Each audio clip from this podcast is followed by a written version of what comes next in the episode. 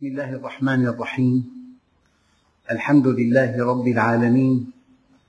والصلاة والسلام على سيدنا محمد الصادق الوعد الأمين. اللهم لا علم لنا إلا ما علمتنا إنك أنت العليم الحكيم. اللهم علمنا ما ينفعنا وانفعنا بما علمتنا وزدنا علما. وأرنا الحق حقا وارزقنا اتباعه. وأرنا الباطل باطلا وارزقنا اجتنابه. واجعلنا ممن يستمعون القول فيتبعون أحسنه وأدخلنا برحمتك في عبادك الصالحين. أيها الإخوة المؤمنون مع الدرس الثالث والعشرين من دروس سورة النساء ومع الآية الثالثة والأربعين وهي قوله تعالى يا أيها الذين آمنوا لا تقربوا الصلاة وأنتم سكارى حتى تعلموا ما تقولون ولا جنبا إلا عابري سبيل حتى تغتسلوا. وإن كنتم مرضى أو على سفر أو جاء أحد منكم من الغائط أو لامستم النساء فلم تجدوا ماء فتيمموا صعيدا طيبا فامسحوا بوجوهكم وأيديكم إن الله كان عفوا غفورا. أيها الإخوة الكرام هذه آية في التشريع. وقد يبدو لنا أن الله سبحانه وتعالى جاء التشريع لحكمة أرادها الله متدرجا. فحينما أراد الله عز وجل أن يلفت نظر المؤمنين إلى أن الخمر هو شراب ليس بحسن. قال تتخذون منه سكرا ورزقا حسنا. كأن تقول هذا طالب وهذا طالب جيد. معنى ذلك أن الأول ليس بجيد. هذه أول إشارة في القرآن إلى أن الخمر فيه ضرر. ومن ثمرات النخيل والأعناب تتخذون منه سكرا ورزقا حسنا. أن تأكل الفاكهة هذا رزق حسن أما أن تخمرها هذا رزق آخر. هذه أول إشارة. ثم جاء قوله تعالى يسألونك عن الخمر والميسر قل فيهما إثم كبير ومنافع للناس وإثمهما أكبر من نفعهما. سيدنا عمر سأل الله جل جلاله ففي دعائه كان يقول اللهم بين لنا في الخمر بيانا شافيا. الآية الثانية ماذا نستنبط من هذا التدرج؟ نستنبط من هذا التدرج أنك إذا دعوت إلى الله وقنع معك هذا الذي تدعوه ثم وجدته يألف شيئا حاول أن تقنعه أن يترك هذا الشيء بالتدريج.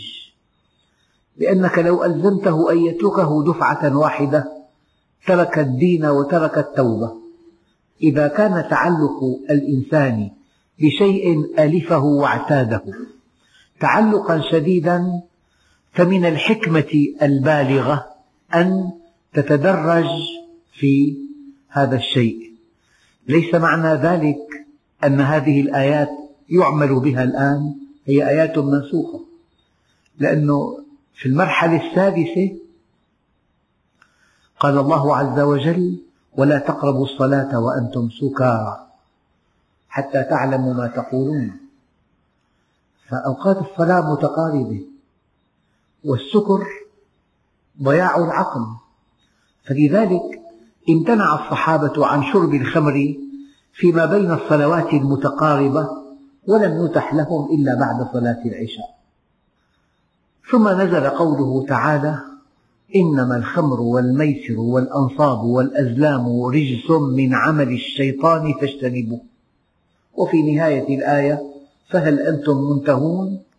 فقال سيدنا عمر انتهينا يا رب. وعندئذ جاء التحريم القطعي. الفوضى في العلاقات الجنسية التي كانت في الجاهلية. أيضا جاء التحريم تدريجيا. فحكمة التشريع أن الإنسان إذا كان متعلقا بشيء تعلقا شديدا حتى أصبح عادة من عوائده ينبغي أن تتلطف في حمله على تركه لئلا يترك التوبة أصلا ويترك الإيمان أصلا. أيها الإخوة الكرام تروي بعض الروايات أن أحد الصحابة الكرام صلى بإخوانه فقرأ في الصلاة قل يا أيها الكافرون أعبد ما تعبدون من أثر السكر. فجاءت هذه الحادثة سببا لنزول قول الله عز وجل يا أيها الذين آمنوا لا تقربوا الصلاة وأنتم سكارى حتى تعلموا ما تقولون. ما بقيت هذه الآيات المنسوخة؟ طبعا لا تقربوا الصلاة وأنتم سكارى. معنى ذلك مسموح بنص الآية أن يشرب الخمر بعيدا عن الصلاة. هذه الآية منسوخة. لا يعمل بها. لكن ما الحكمة من بقائها في القرآن الكريم؟ الحكمة أن تتعلم أنك إذا أردت أن تتعامل مع إنسان شارد ينبغي أن تكون متلطفا معه.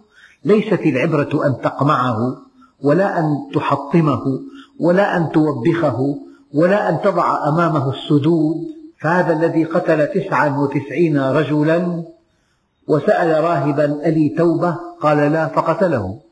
والحديث في الصحاح ثم بين أن عالما جليلا قال له لك توبة على أن تغادر هذه الأرض. يعني البيئة لها أثر كبير في اقتراف الذنوب.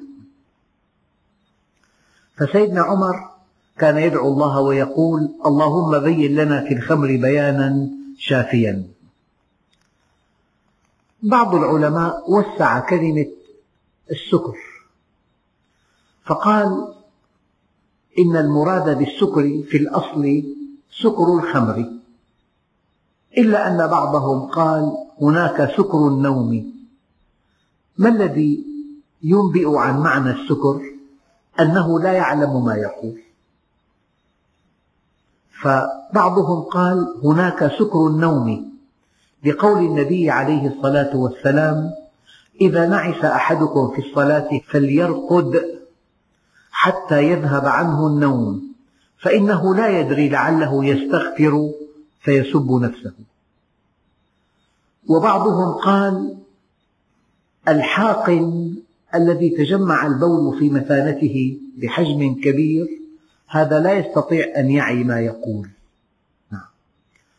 لذلك ورد عن رسول الله صلى الله عليه وسلم أنه قال لا يصلين أحدكم وهو حاقن لا بد من أن تقبل على الله وأنت متفرغ. أي شيء يعيق إقبالك على الله ينبغي أن تبتعد عنه. حتى إذا جلست إلى طعام وقد أذن العشاء وأنت جائع ونفسك تتعلق بالطعام تحبه فينبغي أن تصلي العشاء ثم تتناول العشاء. العبرة أن يكون قلبك فارغا من أي شيء يحول بينك وبين الإقبال على الله عز وجل. حتى أن بعضهم قال الأولى في الصلاة أن تزيل كل مشوش يشوشك في صلاتك. لو جاءتك رسالة افتحها واقرأها ثم صلي. لو اشتريت آلة وأنت تتساءل هل فيها هذه الميزة افتحها وادرس ميزاتها ثم صلي. أي شيء يعيق المؤمن عن اتصاله بالله عز وجل ينبغي أن يدعه. على كل الأصل في الآية هو سكر الخمر. لا تقربوا الصلاة وأنتم سكارى. والعلماء قالوا كلمة لا تقرب بفتح الراء معناها لا تتلبس بفعل الشيء. أما لا تقرب بمعنى لا تقترب. الذي حمل الآية على لا تقرب أي لا تصلي وأنت سكران. أما الذي حمل الآية على الاقتراب يعني حتى مقدمات الصلاة ينبغي أن تكون صاحيا. أيها الإخوة ثم يقول الله عز وجل بعد أن قال ولا تقربوا الصلاة وأنتم سكارى حتى تعلموا ما تقولون.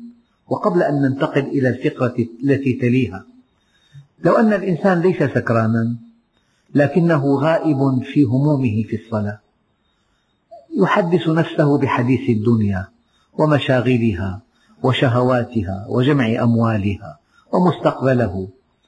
هذا الحديث يجعله في حكم السكران لأنه ما عقل عن الله شيئا لأنه لا يعلم ما يقول. إذا الذي يصلي ولا يعلم ماذا قرئ في الصلاة هذا في حكم السكران. هناك قصص كثيرة. أحيانا يصلي عدد غفير من الناس وراء إمام. لو أن الإمام سألهم ماذا قرأت في الركعة الأولى؟ قد لا تجد من بين المئة مصل عدد قليل جدا يذكر ماذا قرئ في الركعة الأولى. إذا ليست هذه الصلاة التي أمر الله بها. ليست هذه الصلاة التي أرادها الله لنا. قال حتى تعلموا ما تقولون. إنك حينما تقول إياك نعبد وإياك نستعين اهدنا الصراط المستقيم. صراط الذين أنعمت عليهم غير المغضوب عليهم ولا الضالين. آمين. تقرأ قل لعبادي يقولوا التي هي أحسن. ألم تسأله أن يهديك الصراط المستقيم؟ جاء الجواب فكأن الآيات التي تقرأها عقب الفاتحة هي إجابة الله لك حينما سألته أن يهديك الصراط المستقيم. أنت حينما تركع حالة الركوع حالة الخضوع لله عز وجل كأن لسان حالك يقول سمعا وطاعة يا رب. سألتزم بذلك. قال لك في الصلاة؟ قولوا للناس حسنا. قال لك في الصلاة؟ قل للمؤمنين يغضوا من أبصارهم. قال لك في الصلاة؟ وإما ينزغنك من الشيطان نزغ فاستعذ بالله. حينما تقرأ الآية عقب الفاتحة على أنها الجواب الإلهي عن سؤالك اهدنا الصراط المستقيم تكون قد علمت ما قلت في الصلاة حتى تعلموا ما تقولون. فإذا ركعت فالركوع حالة الخضوع لله عز وجل. أما إذا سجدت لأنك في الفاتحة تقول إياك نعبد وإياك نستعين. حينما جاءك الأمر خضعت له لكنك ضعيف. لا تستطيع أن تقيم أمر الله إلا بمعونة الله. يأتي السجود وفيه طلب العون من الله. يعني لسان حالك في السجود إياك نستعين يا رب على أداء أوامرك واجتناب نواهيك. فكما ورد في بعض الأحاديث لكل آية حظها من الركوع والسجود. هذه الآية التي قرأتها عقب الفاتحة لها نصيبها من الركوع ولها نصيبها من السجود. إذا أنت صليت وعلمت ماذا قلت في الصلاة. أما هذا الذي لا يعلم ما يقول هو في حكم السكران. ثم يقول الله عز وجل ولا جنبا إلا عابري سبيل. يعني كأن الله عز وجل أراد هنا موضع الصلاة. يعني لا يمكن أن تدخل المسجد جنبا إلا أن يكون عبور سبيل. كان بعض الصحابة الكرام لهم بيوت مطلة على المسجد. فإذا أراد أن يجلب الماء للبيت وكان جنبا لا بد من أن يخترق المسجد. فجاء هذا الحكم أنه يجوز للجنب أن يمر في المسجد مرورا عابرا لا إقامة ولا صلاة. ولا جنبا إلا عابري سبيل. وقد يفهم من هذه الآية أنك إذا كنت مسافرا وأصابتك جنابة ولم تجد ماء تغتسل به لك أن تتيمم ولك أن تصلي. وقد ورد عن بعض الصحابة أنه استفتي في إنسان شج رأسه فاحتلم بالليل فسأل ألي رخصة في ترك الوضوء؟ فقالوا له لا فتوضأ فمات فغضب النبي غضبا شديدا وقال قتلهم الله لقد قتلوه. يعني هلا سألوا إذ لم يعلموا؟ إذا ولا جنبا إذا لا تستطيع أن تقرب الصلاة إذا كنت جنبا. حتى تغتسل إلا إذا كنت مسافرا وفي السفر رخصة لك أن تتوضأ وأن تصلي. إن لم تستطع أن تغتسل. فإن لم تجد ماء أصلا لك أن تتيمم وتصلي.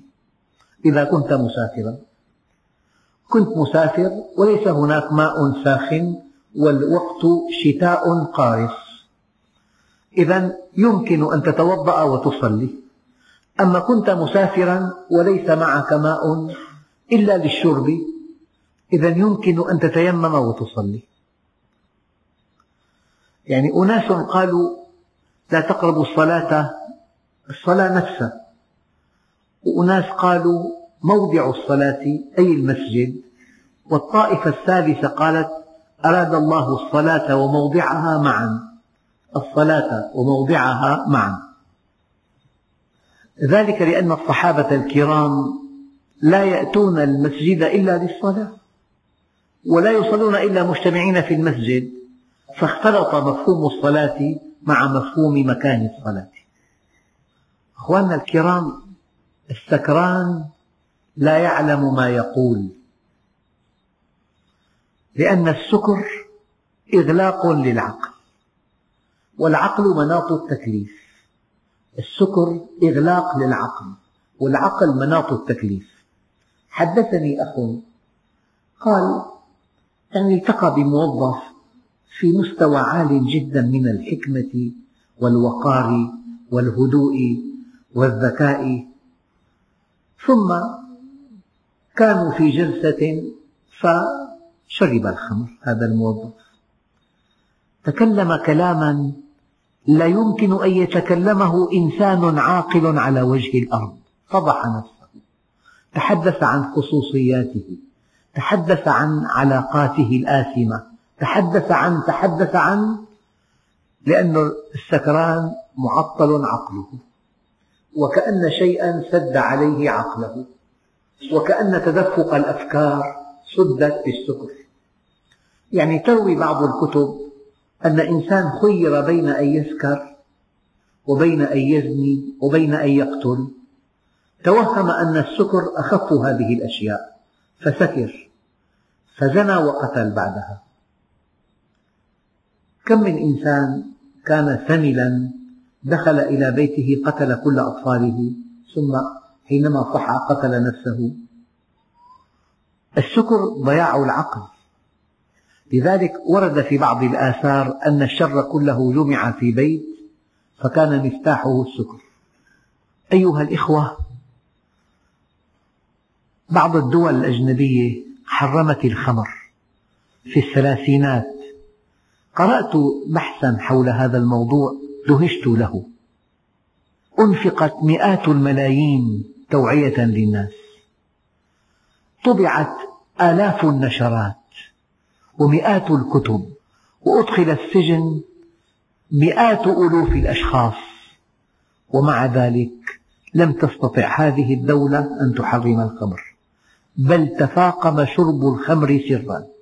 بل صنعت سفن ذات جدارين كانت الخمور تهرب بين جدرانها. فلما يئسوا من تحريم الخمر أطلقوه. هذا الأمر كان في الثلاثينات.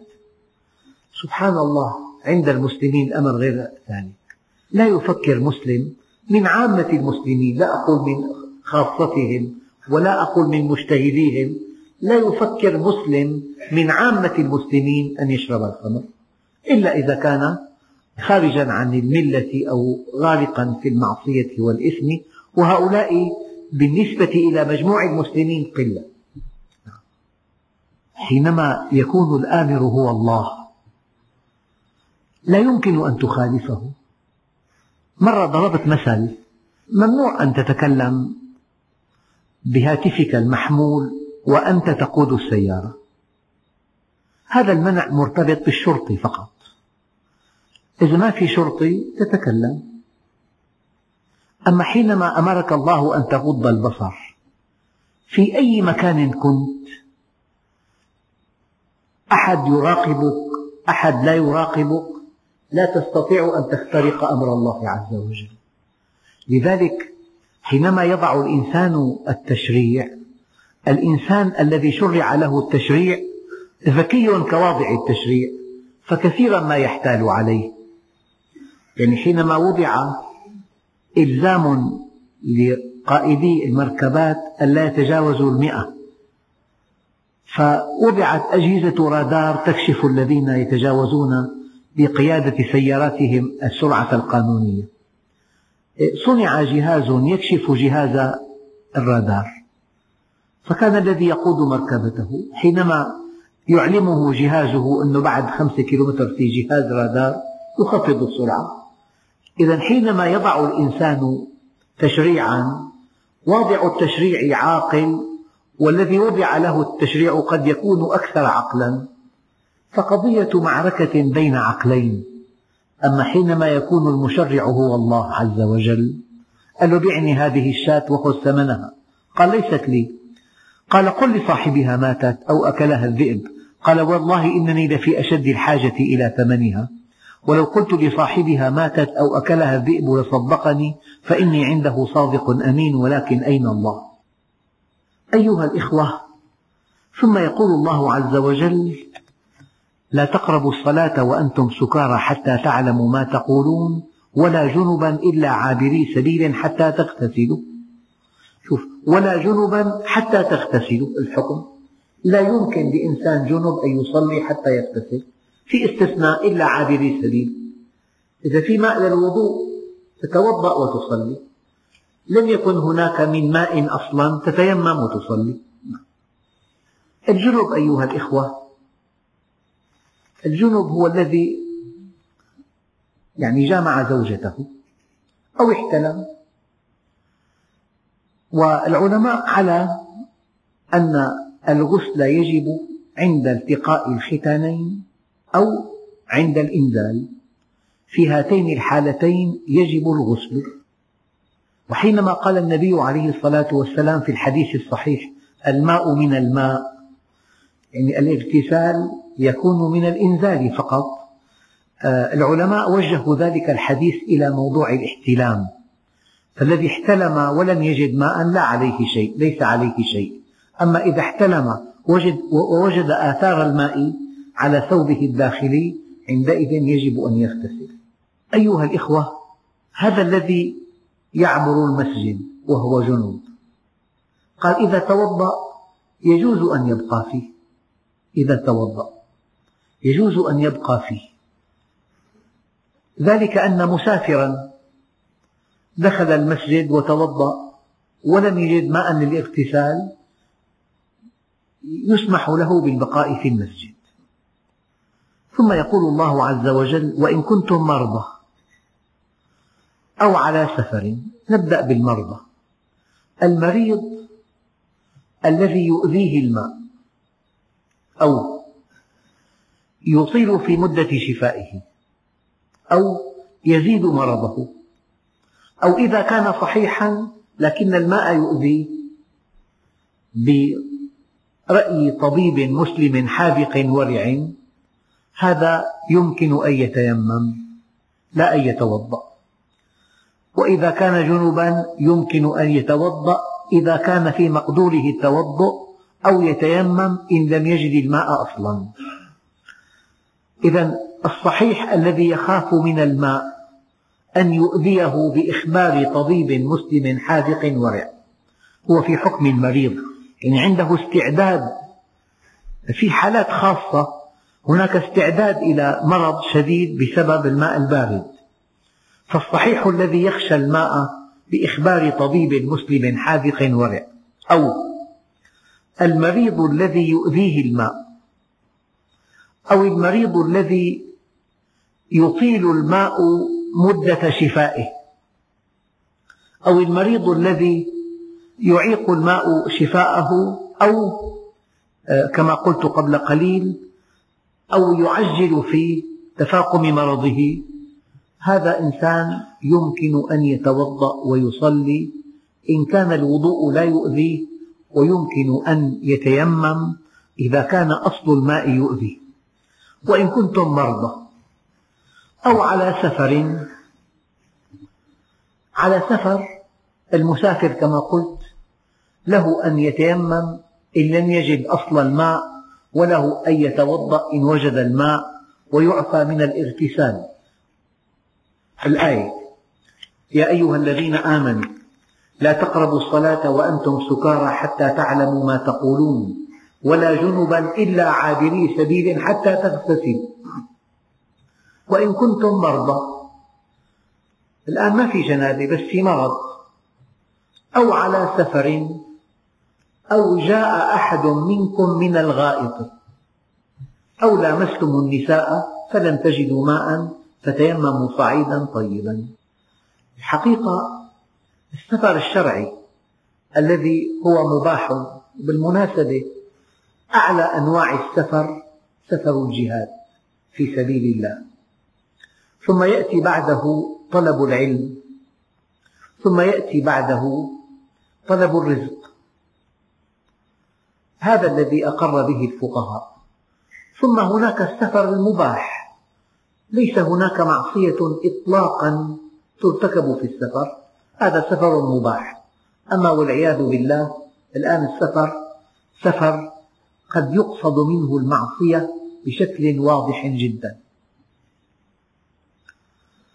وإن كنتم مرضى أو على سفر أو جاء أحد منكم من الغائط الغائط المكان المنخفض. وكان الناس في حياتهم الخشنة ليس هناك دورات مياه يذهبون إلى مكان منخفض ليقضوا حاجاتهم. أي كي يستتروا بهذا المكان المنخفض.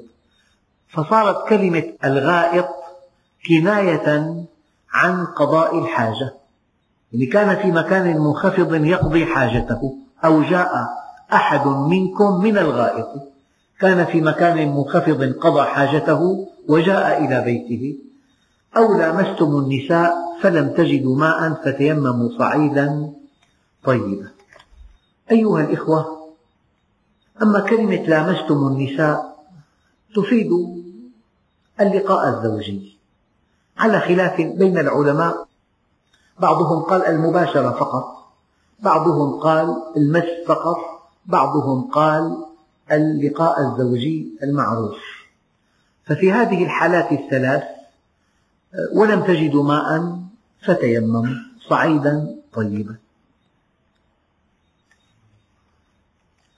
وتعريف المرض قبل أن نتابع الآية خروج الجسم عن حد اعتداله.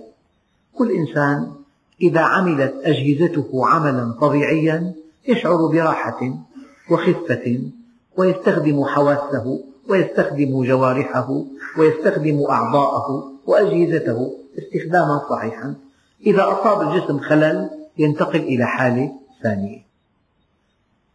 الآن فتيمموا يعني هذه عبادة أنت حينما لا تجد الماء لا بد من أن تدخل في الصلاة بعمل آخر. والعبادة تكليف من الله عز وجل. قال الصعيد هو وجه الأرض. ينبغي أن يكون طيبا. نعم. والطيب كما قال بعض الفقهاء التراب الذي ينبت. لا التراب النجس ولا التراب المجلوب. تراب الأرض أو صخر الأرض التراب أو الصخر أو الحائط أحيانا يعني شيء من الأرض. تيمموا صعيدا طيبا يجب أن يكون هذا التراب طاهرا. فامسحوا بوجوهكم وأيديكم يعني تضرب ضربة تمسح بها وجهك وضربة أخرى تمسح بها يديك. هذا هو التيمم. والتيمم من رخص الله عز وجل للإنسان. لأن الصلاة كما قلت وأقول دائما فرض متكرر لا يسقط بحال. في حالات كثيرة معك ماء ولكن لا يكفي لوضوئك وشربك الشرب أولى. معك ماء ولكن لا يكفي لوضوئك وطبخ طعامك الطبخ أولى. أو وجدت ماء لا سبيل إليه. ماء في قعر بئر ولا تملك حبلا ولا دلوا أو كان سعره فوق طاقتك ولا تملك ثمنه. الفقهاء عددوا حالات كثيرة جدا. عندئذ يسقط الوضوء ويجزئ التيمم أو يسقط الغسل ويجزئ التيمم. حتى إن الإمام الشافعي رحمه الله تعالى يرى أنه إذا عدم الماء في الحضر مع خوف الوقت الصحيح إن أردت أن تذهب إلى جلب الماء يفوتك الوقت ينبغي أن تتيمم وأن تصلي. خوف فوت الوقت الصحيح. الآن الفقهاء وسعوا كلمة فلم تجدوا ماء كما قلت قبل قليل. إما عدمه جملة أو عدم بعضه. في معك ماء للشرب هذا عدم بعضه. أما عدمه جملة ليس هناك من أثر للماء. وإما أن يخافوا فوات الرفيق أنت مسافر مع مجموعة يركبون الخيول أو يركبون الدواب. فإذا ذهبت لإحضار الماء والتوضؤ والصلاة فاتك الركب وضللت عنهم. قال فوات الرفيق أيضا يجيز التيمم. أو أن رجل مطلوب ظلما فإذا ذهب إلى جلب الماء ألقي القبض عليه يجوز أن يتيمم. أو يخاف في طريق لصوصا أو سباعا في طريق في قطاع طرق أو في وحوش مكان الماء. أو خاف فوات الوقت أو خاف عطشا على نفسه أو على غيره وكذلك لطبيخ يطبخه لمصلحة بدنه هذا كله يجيز له التيمم مكان الوضوء والتيمم مكان الاغتسال الآن مريض أمامه في ماء لكنه مشلول. لا يجد من يأتيه بالماء البيت فيه ماء لكنه قعيد الفراش. هذا أيضا يجيز له الشرع أن يتيمم. أو يخاف من ضرره. نعم. أو يخاف سعره المرتفع إذا كان يشترى. نعم. أيها الإخوة يقول عليه الصلاة والسلام جعلت لنا الأرض كلها مسجدا وجعلت تربتها لنا طهورا وهذا من خصائص المسلمين. الأرض كلها مسجد وترابها الطيب كله صالح للتيمم. معنى تيمموا أي اقصدوا يممت وجهي تلقاء مدين يممت وجهي تلقاء حلب مثلا. التيمم القصد. كأن الله عز وجل يقول فتيمموا صعيدا يعني وجه الأرض. صخر رخام تراب تراب طاهر نعم. فتيمموا صعيدا طيبا. ثم يقول الله عز وجل فامسحوا بوجوهكم وأيديكم. في آية ثانية في سورة المائدة فامسحوا بوجوهكم وأيديكم منه.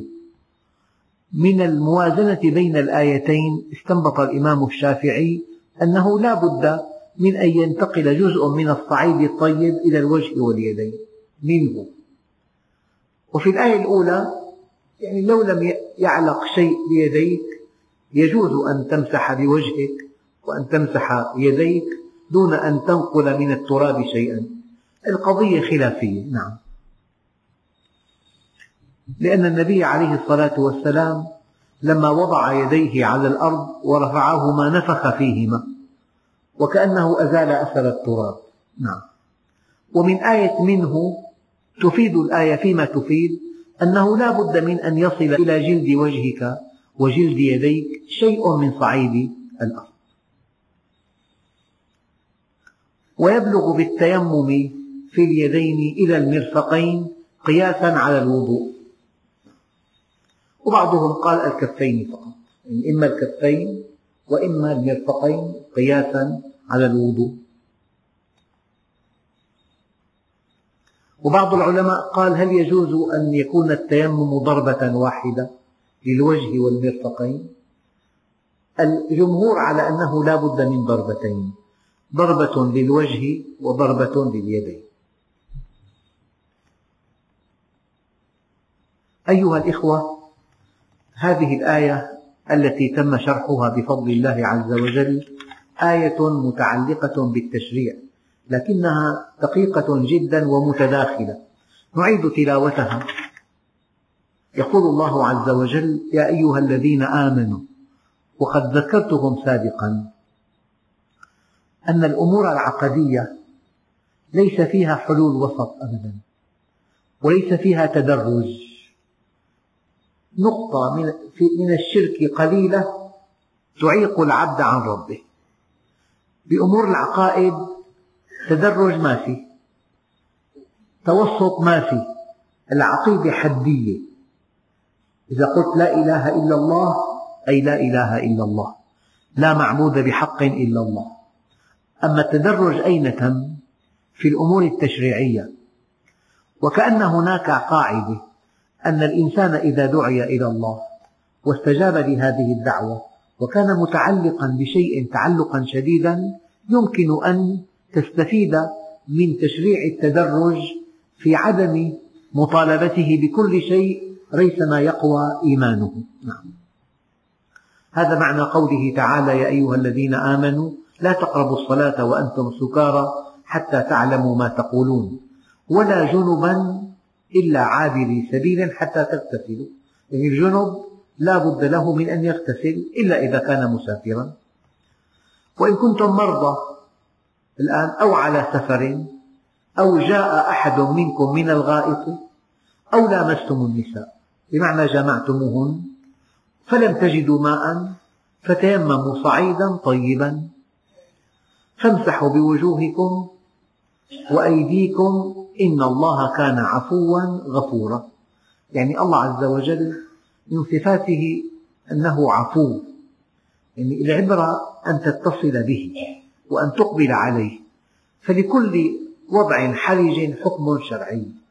والأمر إذا ضاق اتسع.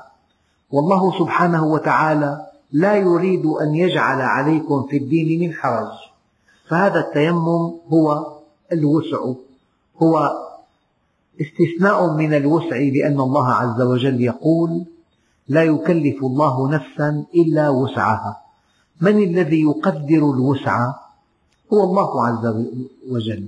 أما أن تقدر أنت الوسع هذا مرفوض رفضا كليا. فالله عز وجل سمح بالتيمم وسمح بقصر الصلاة وسمح بترك الصيام للمريض والمسافر. وكل هذه الرخص هي من تشريع الله عز وجل. أما أن الإنسان يخترع هو رخصا لنفسه هذا دليل رقة دينه وبعده عن الصواب. وفي درس آخر إن شاء الله تعالى ننتقل إلى قوله تعالى ألم تر إلى الذين أوتوا نصيبا من الكتاب يشترون الضلالة ويريدون أن تضلوا السبيل؟ والله أعلم بأعدائكم وكفى بالله وليا وكفى بالله نصيرا والحمد لله رب العالمين.